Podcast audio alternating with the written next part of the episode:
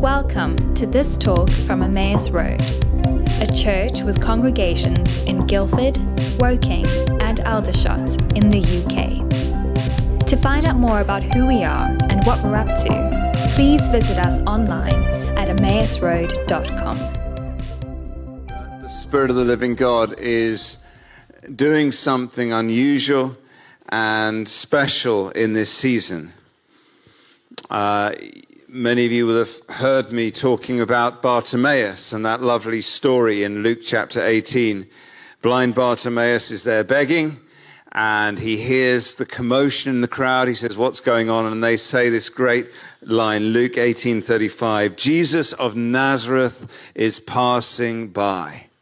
And in response to this, uh, Bartimaeus realizes this is the most important moment of my life. And so he cries out, Jesus, have mercy upon me. And the crowd say, Shut up. Uh, he's just a blind beggar. Don't hassle the great rabbi. Shut up. But he refuses to be silenced. And eventually Jesus hears him and says, Hey, bring him here. And then says to him, Bartimaeus, what do you want me to do for you? And he articulates, he says, I want to see. And he's healed. And it seems to me that when Jesus passes near, and there are times where he passes near, in our lives, individually, in churches, even in nations, that it's important how we posture ourselves. Uh, it's my conviction, and I've shared about this over previous weeks, that if Bartimaeus hadn't cried out to God, uh, had just sat there quietly, said, Well, I guess Jesus is really loving and really powerful, and if it's his will, he will heal me. I believe he would have missed his healing and we wouldn't know his name today.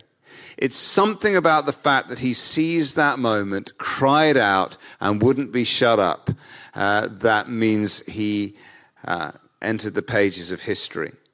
And so it is important when Jesus is passing by that we don't just do business as usual, that we grab our surfboards, hoist our sails, cry out, and articulate what it is we want the Lord to do for us. Some of you may be saying, well, why are you saying that Jesus is passing by? And, and many of you will have heard because uh, we've been banging on about it. But the extraordinary and significant, powerful visitation of the Spirit that uh, began at Asbury University in Kentucky on the 8th of February with a handful of students in the chapel there seeking God on an ordinary Wednesday afternoon. And somehow the Spirit of the Lord moved, and more and more of the students were drawn to the chapel to get their hearts right with God. And the thing just grew and grew. I had the privilege of being there in that incredible environment, packed with people, many in tears, deep, pungent sense of God's presence people confessing sins, people giving their lives to Jesus, lines and lines outside, people waiting four to six hours to get in there. 100,000 people turned up within you know, the first two weeks. And uh, something extraordinary going on. And what uh, I find so remarkable is it seems to be multiplying. I've talked about it as a popcorn effect. You know, and the temperature goes up in, in your microwave, and the, the corn just starts to suddenly pop. And, and different situations seem to be popping. J.D. Walt, who's um, one of the really the key guys behind the awakening in Asbury, um, and I'm thrilled. He's my friend, but he's a godly, godly, wise guy. I'm thrilled that he's coming to, to wildfires and is going to be releasing amongst us what's what's been going on. But he, he, he said everywhere he shares now, he's seeing similar things take place: a confession of sin, uh, salvation, a fresh hunger for God. And we're seeing it uh, here in Emmaus in some uh, germinal way. Uh, last Sunday morning, as Hannah spoke, I just thought it was uh, amazing at the end where she just said, sort of, does anyone want to become a Christian? And, and, and I must admit, I was sitting down there. I thought, oh, Hannah, that's not how you do it. You're supposed to get the band to play in E minor for 30 seconds. You, you know, you're going to explain it, use a metaphor. But she just said, anyone who wants to become a Christian. And four hands just went straight up. I mean, it's not everything, but it's something, isn't it?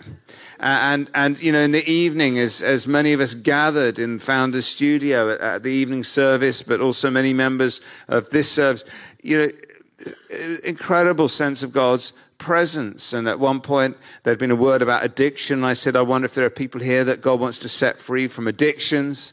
And, um, and I believe He can do that. He can break those cycles in your life. Uh, but if you want to do that, I want to remind you that the scriptures say, confess your sins to one another. And I, I said, why don't you come down and confess your sins? Like, come and kneel down and we'll put someone with you and you, you tell them, you actually speak out. You know, you know, bring it into the light. And I, I must admit, I was nervous doing it because you know, when, when you're leading these things, it's a bit scary, those moments. But I thought, I've got to start to take some risks here if God's doing a new thing.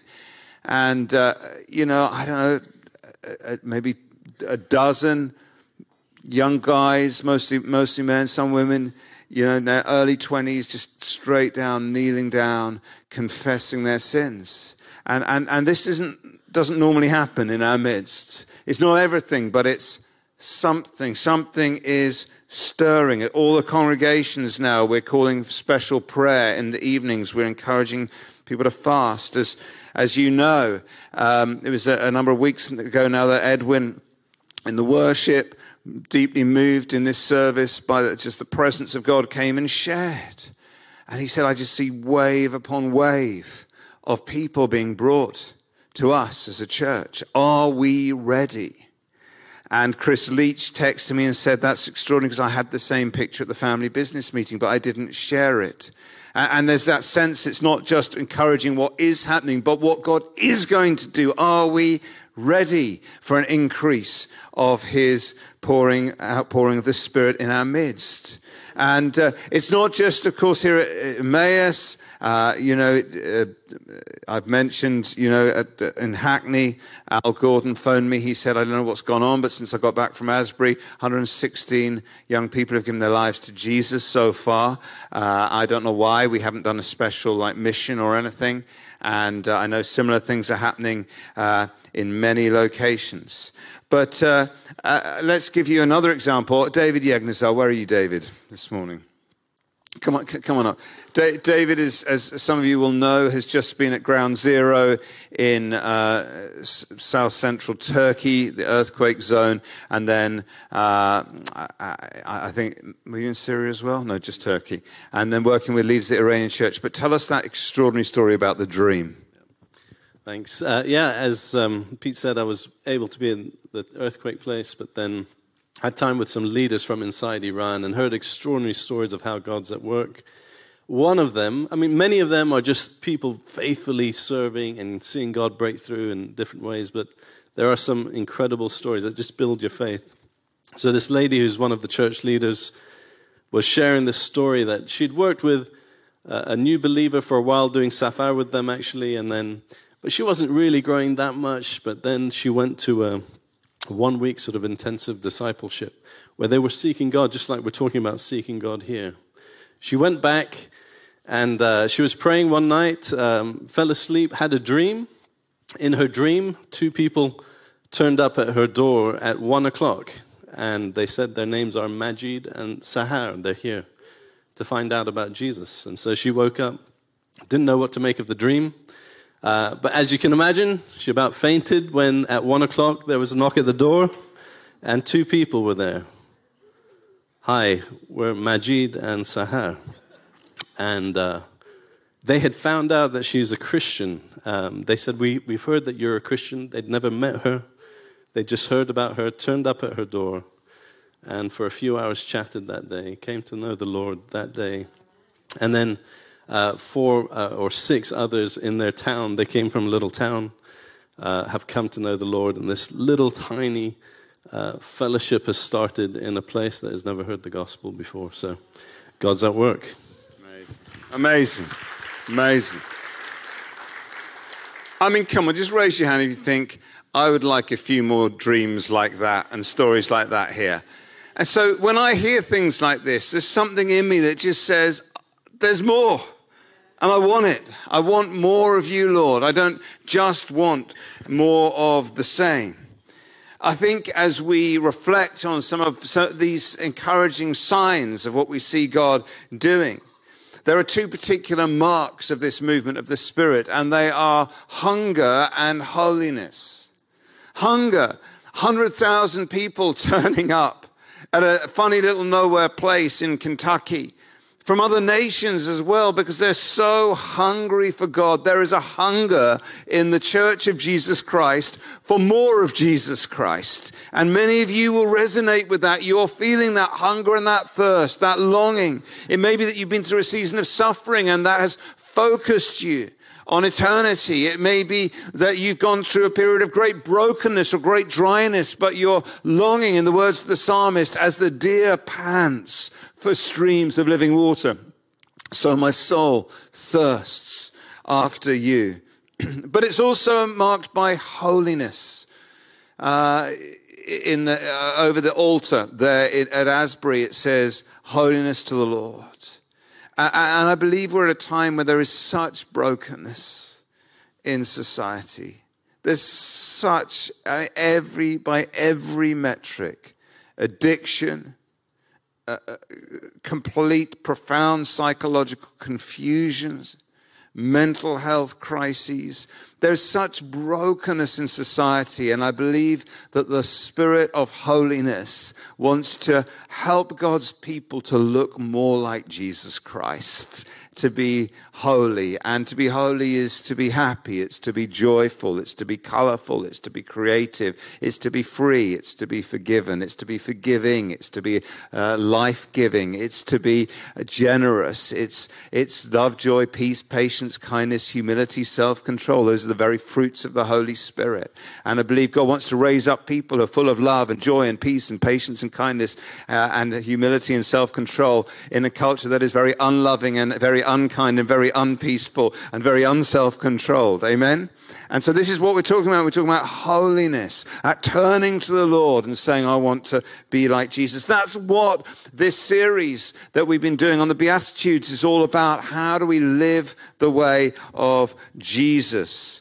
I want to acknowledge, though, that when we start to talk in these kinds of ways, some of you, for very legitimate reasons, feel nervous nervous of hype and intensity. You think, oh, I've been here before.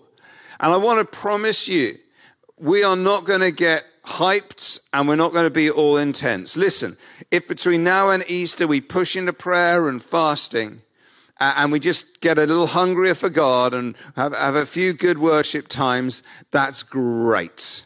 That's, that'll do. And I also want to say we're not going to get into a, a, a, kind of escapism that rubbishes the present and says, well, the present is so terrible that all I can think of is to hope for this thing called revival that will somehow make everything better. Listen, if this is all we ever have, it's enough. Jesus has died for us. I've been forgiven of my sins. I've been placed in his family, the church. He's blessing us actually, and we're growing, and people are coming to know him, and we're caring for the poor, and we live in a beautiful part of the world uh, where it doesn't always rain, and we're having some fun once in a while. It's okay. This is all right. Okay? So, so this is not coming out of some deep sort of primal scream of, uh, uh of religious angst, but when I hear the kind of stories that David shared, when I, when I go to places like Asbury and taste something there, I, I, when I look at the life of Jesus, when I look at the book of Acts, I say, there's more, and something within me becomes hungry for that. Is that okay? So that, that's how I think we need to steward this together. So uh, let's look together at the psalm that actually triggered the last great awakening we saw in the British Isles. Uh, and I'll explain why in a second. So this is Psalm 24, verses 3 to 6. If you're able to do so, let's stand as we read God's word as a sign of respect for his word.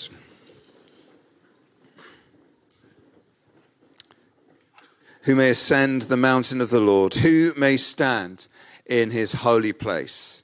The one who has clean hands and a pure heart who does not trust in an idol or swear by a false God, they will receive blessing from the Lord and vindication from God their Savior. Such is the generation of those who seek him, who seek your face, God of Jacob. Amen. Do, do please be seated.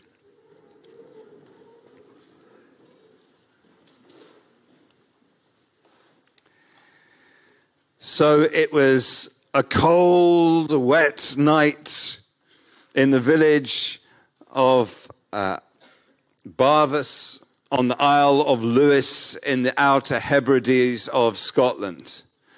A place so wild that I've been there and the branches only grow out of one side of some of the trees because of the prevailing winds. And two old ladies, the Smith sisters, one aged 84, the other aged 86, were sitting by their crackling peat fire, praying. And as they prayed, they could see out the window. I've been there, I've seen this, the parish church. And one of the sisters had a simple vision. In her vision, she saw that church filled with young people. So simple. And yet so exciting to them because there were no young people attending the church at that time. And so, uh, in our kind of culture, we're very used to visions and prophecies, and we probably go, Oh, yeah, that's really encouraging, old lady. Thank you. Have a croissant, you know. But in that culture, this was dynamite. God help us if we become over familiar, right, with prophecy.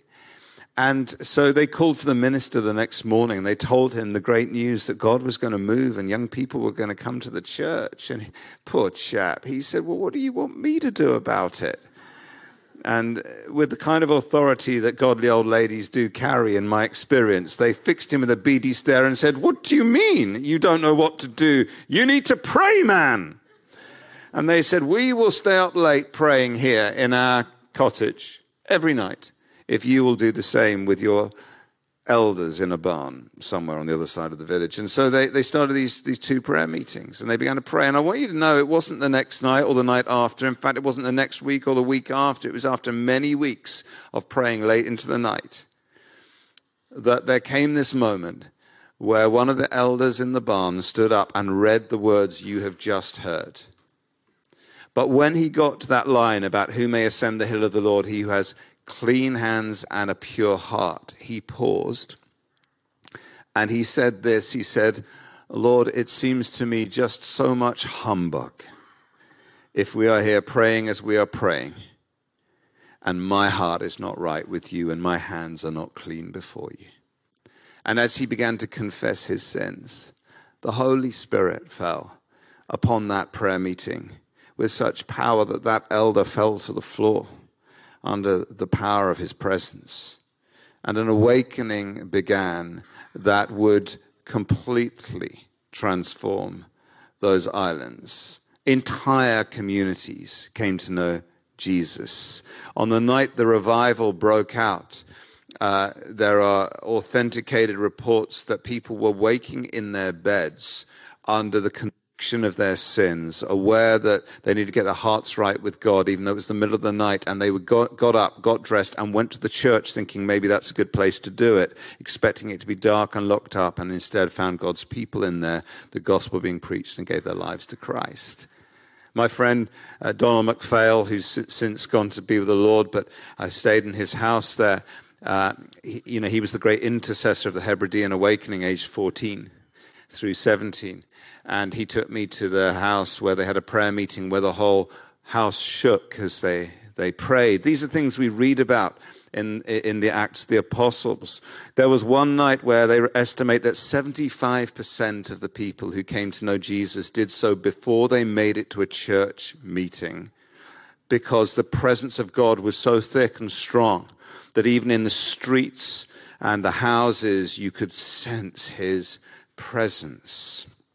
And, uh, you know, some people, when they talk about this word revival, they basically mean successful church services and religious rallies. but I believe that there is something of the, the coming of the Spirit, Jesus passing near, that is way beyond just successful meetings and is about his kingdom coming to even entire communities. And I don't know about you, that's what I long for. And this has been well authenticated in the 1858 awakening that came to the eastern seaboard of America. There are reports that as ships approached certain ports, they came within a zone of heavenly influence. Ship after ship arrived with the same tale of sudden conviction and conversion as they neared the port. Duncan Campbell, who was the great leader of the Hebridean awakening, who was discipled by my great grandfather and his brother. Uh, so a, it's one of the reasons I'm so passionate about this. I have a direct family connection into that, that, that, that awakening. Uh, Duncan Campbell uh, wrote this about the Hebrides. He said, A consciousness of God seemed to hover in the atmosphere. The very atmosphere seemed charged with the power of Almighty God. In the 1859 Ulster Awakening uh, in Northern Ireland, there's a lovely story of a schoolboy who uh, was, was, was uh, upset, very upset uh, and so obviously, so that the schoolmaster sent him home. And uh, one of the, the, the, other kids in the class, who happened to be a Christian, volunteered to accompany this upset boy home. Good idea. And on the way, as they got talking, the Christian boy led the other boy to Jesus, became a Christian. And we know it was a work of the Spirit because they both went back to school. And when they stepped into the, the classroom, everyone was surprised because the teacher who had looked, because uh, the child who had looked so miserable earlier that he had to be sent home, now was beaming with joy. And he said these rather artless words. He said, Oh, I am so happy. I have the Lord Jesus in my heart. When these words were spoken, we are told that boy after boy rose, left the room, and went and knelt down in prayer along the wall of the playground and began weeping and crying out to God. As the noise of the wailing uh, rose, uh, we're told that it reached the street outside and people came into the school wondering what was going on. But as they crossed the threshold, they too were touched by God until every room in the school was filled with men and women, boys and girls crying out to God. You see, the Spirit of the Lord is bigger than religion. Jesus Christ is the Lord of all the earth. His kingdom comes not just to Christians, but to the whole earth. And one day the whole earth will be filled with the knowledge of the glory of the Lord, even as the waters cover the sea.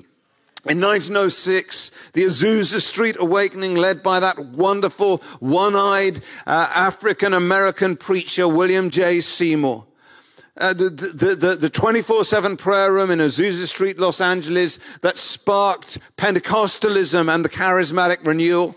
There are today something like 565 million Pentecostal Christians in the world. It is the fastest growing Christian tradition in the world. Just to give you some grid on this, there's only 85 million Anglicans. Just get, get a little bit of a grid on what God has done in the last century plus since that 24-7 prayer room in Los Angeles. But uh, many wonderful things we could talk about, the way the Spirit was poured out upon them. But one of the great biographers of that uh, moment and that movement who was himself an eyewitness, said this A very bloodline seemed to be drawn around Azusa's mission by the Spirit. When men came within two or three blocks of the place, they were seized with conviction. Listen, I'm bombarding you, I know. But if we don't feel a little frustrated, with our present circumstances, if we don't feel a little bit desperate for more of the Spirit, I don't know what's going on. Something within me longs for more. That's the ache within me that caused Sammy and me to start the first 24 7 prayer room. There has to be more. I know we're in over 100 countries. It's the ache that caused us to start wildfires, to contend for another great awakening, this conviction that there is more. Something within me cries out with the prophet Habakkuk Lord, I have heard of your fame. I stand in awe of your deeds. Now repeat them in our day, in our time. Make them known. In wrath, remember mercy. And I find myself challenged by the words of Hebrews. Therefore, as the Holy Spirit says, today, if you hear his voice, do not harden your hearts. You know, they say that in the Great Welsh Awakening, course, Wales mining was the big industry at that time. There was this meeting of the mine owners. They couldn't understand the pit ponies seemed to have stopped pulling their weight, literally. And they couldn't work out what was wrong with the pit ponies. And what they found out was this the pit ponies had been trained to obey the miners, and the miners mostly swore at them. But so many miners had come to know Jesus, they'd stopped swearing, and the pit ponies didn't know what to do anymore. Oh, do it again in our day, Lord. In wrath, remember mercy. And so I believe it's time for us to hoist our sails to cry out like Bartimaeus. If Jesus is passing by, let's not just wish and hope and cross our fingers. Let's cry out, Jesus, Son of David, have mercy on me. And if he should fix you with his eyes, please, would you know what to say to him when he says to you, What do you actually want me to do for you? I believe it's time for us to get our hearts and our hands clean like that Hebridean elder. I believe it's time for us to open ourselves to a fresh visitation of the Spirit, as William J. Seymour and his friends did in Azusa Street. I believe it's time for us as a church to get ourselves ready for wave upon wave of people coming to know Jesus, the poor and the broken and the lost and the desperate, those who are humbled enough by their circumstances to trust in Jesus Christ. That's the prophetic word over us. How are we posturing our hearts? And then we'll work out our budgets and our strategies. Let's get ready. And this is the fundamental posture of Christian discipleship. Blessed are those who hunger and thirst for righteousness. That's what we've been studying. Seek first the kingdom of God and his righteousness, and all these things shall get added unto you. There are 191 exhortations in the New Testament alone to seek God.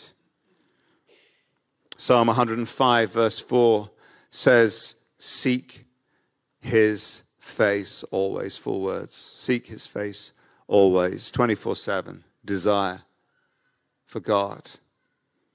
Augustine, in his great work, The Trinity, cites that verse more than any other. Psalm 105, verse 4 Seek, seek, seek. Robert Louis Wilken, the great um, patristics, scholar says this more than any other passage in the Bible, Psalm 105, verse 4, captures the spirit of early Christian thinking. You want to know what the church fathers and mothers had in common? They sought God. They were hungry for God. They desired God. These were some of the most brilliant men and women who ever lived. They completely redefined culture as we know it. They were intellectually brilliant. They were courageous in their proclamation. They were great leaders. But the heart of it all was they never lost their hunger for God. Please, God, don't ever let me lose that. And so that's why, really practically, uh, this isn't just a, like a message that you can either go, yeah, I felt it or I didn't. I'm going to really practically, we're encouraging you. If Jesus is passing near, let's push into prayer.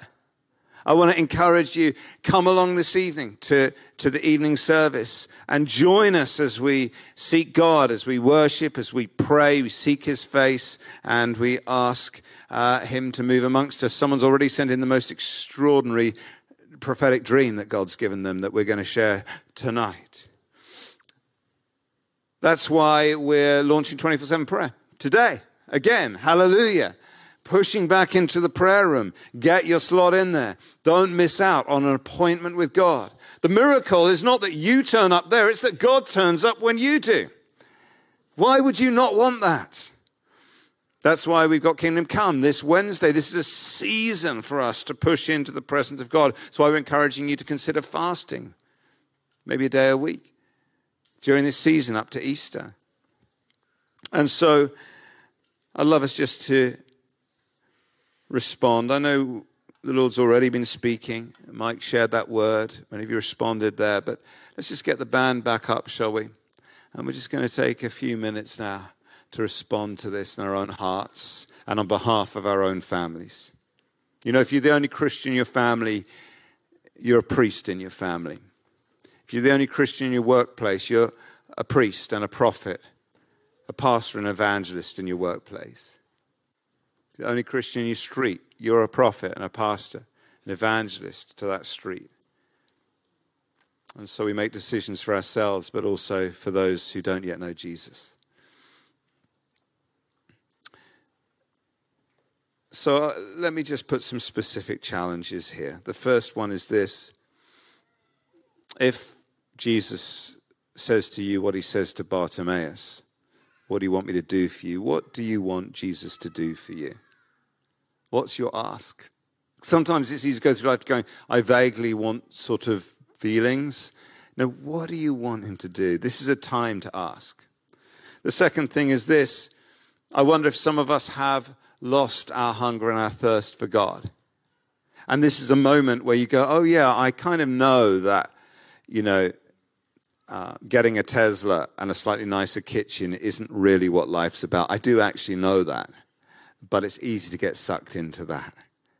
And there's a time where a new hunger and thirst is coming to us. Maybe you want to confess that desire has been diluted somewhat in your life, and you're wanting to say, God, give me my hunger back. By the way, do not pray that unless you mean it. In my experience, it's a prayer God answers fast and furious.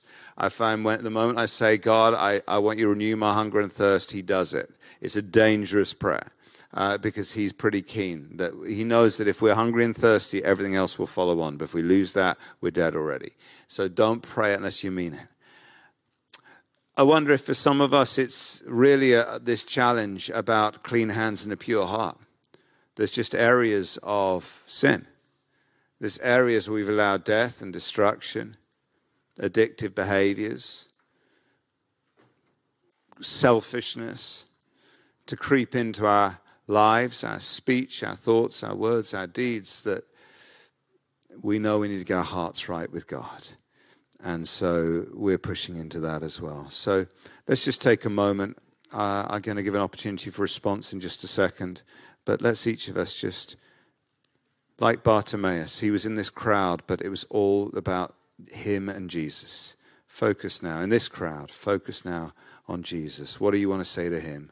And what does he want to say to you?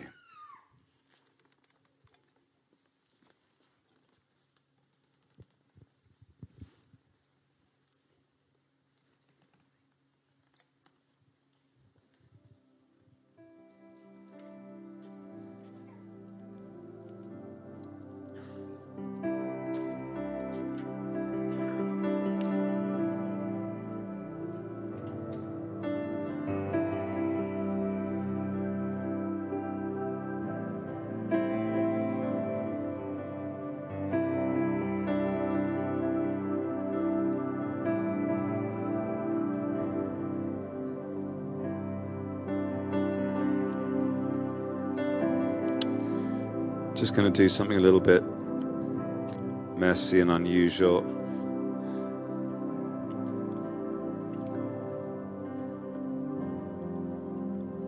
I think for those of us who know there's things we got to get right with God, and um, it may even just be that you need to confess that you've lost your your desire, your hunger, and your thirst, and you you are wanting to say, okay, please restore that to me. I want the main thing to be the main thing again in my life. Um, in a moment, I want to invite you to, to, to signal that clearly by getting down the front, but not I want you to come and get on the stage and kneel or get on your faces or whatever you want to do. And I tell you why is I just think it's a season where many people who've got comfortable sitting in the seats, it's time for you to step up and lead. And um, there's also just more space up here. Uh, but but but this is this is just a time for just some courage, saying I, I don't mind what lights are on me, but I am not going to hide it. So let's just stand together. And those who are saying, "Yeah, that's me," just just come on down and do your business with God here. Just get on the stage and make this a marker moment where you say, "I I I I, I need to get my heart right with God in particular areas. Uh, I'm going to step up. I'm going to I'm going to begin to lead again." Uh, I, am not. I'm not ashamed of that. I want God to renew in me desire. Uh, so just come on up on the stage. Who's coming up first? Great. Brilliant. Just and just just have a kneel down, get yourselves comfortable and just do your business with God. Everything we want God to do in society has to begin begin in us. And it overflows. Scriptures say judgment begins with the house of the Lord.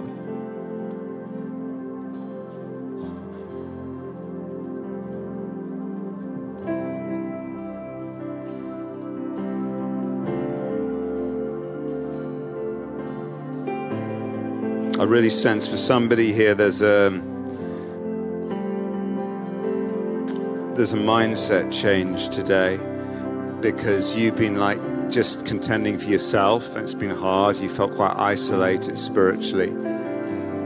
And that thing I said about actually you are a leader for others it's a mindset shift to realize the battles you're fighting aren't just for you, but they're for those around you who don't yet know Jesus. That He is making you a pastor, a pre- priest, a prophet to people who don't yet know Jesus. And so the, the very decisions you make, the very prayers you pray are not just for you, but they're for others.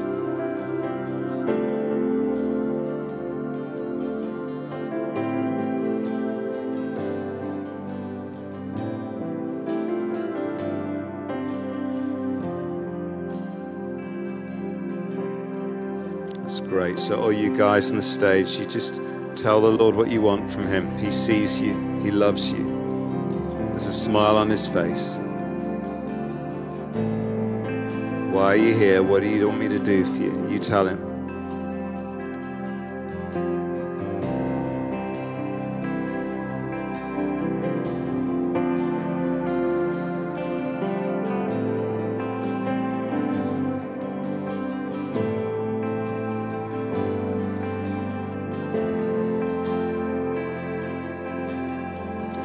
Holy Spirit, come move in power in all of us now. Spirit of God, we long for you to fill the streets. We long for you to fill the schools. Would you come, Spirit of God, in our midst now? Come in power. We don't want to contain you or control you, we want to release you. Just to say it's uh, we're really super comfortable with a bit of yelling. Happens at football match, why shouldn't it happen at church? And sometimes when people encounter the power of God, they shake a bit. God's powerful. If you plugged yourself into the mains, you'd shake a bit. God's more powerful than 240 volts. So just sometimes that happens, but don't be frightened. He's kind, He's loving. It's all fine. Emma. Hello. Um, my name's Emma. I think you probably don't know me because I'm fairly new here. But um, at the beginning of the worship, I felt that, I needed to just bring some things to God that were going on in, in our families' lives that I, I, was really struggling with and really holding on to. And um, I just brought them and, and, laid them down, gave them over to God. There was a part of the worship where the, that we were encouraged to just hand things over to God. And so I did that. And then when I closed my eyes in the worship, I could see angels just tumbling and tumbling and tumbling over this place, and it filled up the entire space with angels tumbling. And the presence of God was so heavy, so thick, uh, it was just pressing down on me. And I just felt um, the joy of God's presence was extraordinary. And I just felt God saying, you know, the difference between my presence and you having just, you know, doing your life and doing what you want to do and, and you controlling your life is, is a hair's width, hair's breadth. And, and if you just want me in your life like that, if you want me to take over, all you have to do is just let me. Just let go. Let me have it. And I feel like our lives are so comfortable and can be so comfortable. And, you know, it's so easy to just get on with life because it's so comfortable. And it, and it can be relatively easy to just get on with life. But God's presence is so much better. And, and the power that, that was in that moment. And then I, I opened my eyes and it was like taking headphones off. All of the sound went and all of the presence of God went. And He said, Which one do you want? Do you want the headphones on or the headphones off? And I just think that's His invitation to all of us. And it's such a simple, simple step of surrender. Thank you. So, Lord, we ask you'd make us a hungry people, a thirsty people, an unsatisfied people. Lord, we want to seek your face always. Renew in us our desire for you. Focus us on things unseen. Thank you that you've placed eternity in our hearts. Lord, for those of us who are sleepwalking, would you wake us up? And for those of us who are deeply, deeply hungry and thirsty, would you come and would you quench our thirst with your presence and would you fill us with good things?